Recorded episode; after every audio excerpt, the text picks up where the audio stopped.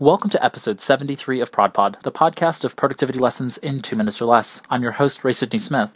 A personal advisory board is a group of persons who know you, your personality, your strengths and weaknesses, and who you feel comfortable sharing your goals and unique vision, and individuals who are committed to your success. There are several advantages that people, as well as companies with advisory boards, have over their colleagues. A personal advisory board offers you an unbiased outside perspective, increased accountability and discipline, enhanced self management effectiveness, help in avoiding costly mistakes, rounding out skills and expertise lacking in your skill set and experience, a sounding board for evaluating new professional and business ideas and opportunities, enhanced community and public relations, strategic planning, assistance, and input, bringing together centers of influence for networking introductions.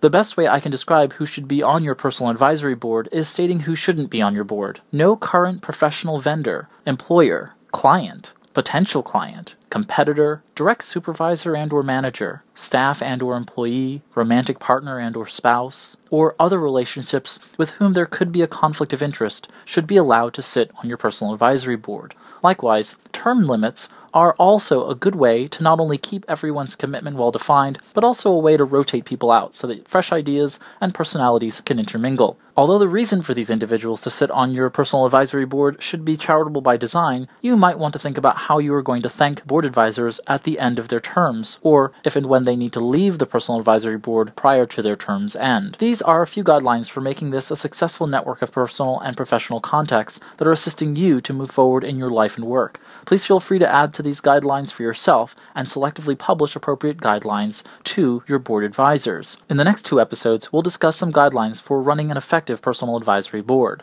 I hope you've enjoyed this episode of ProdPod. This is Ray Sidney Smith, and thanks for listening. Here's to your productivity success in two minutes or less.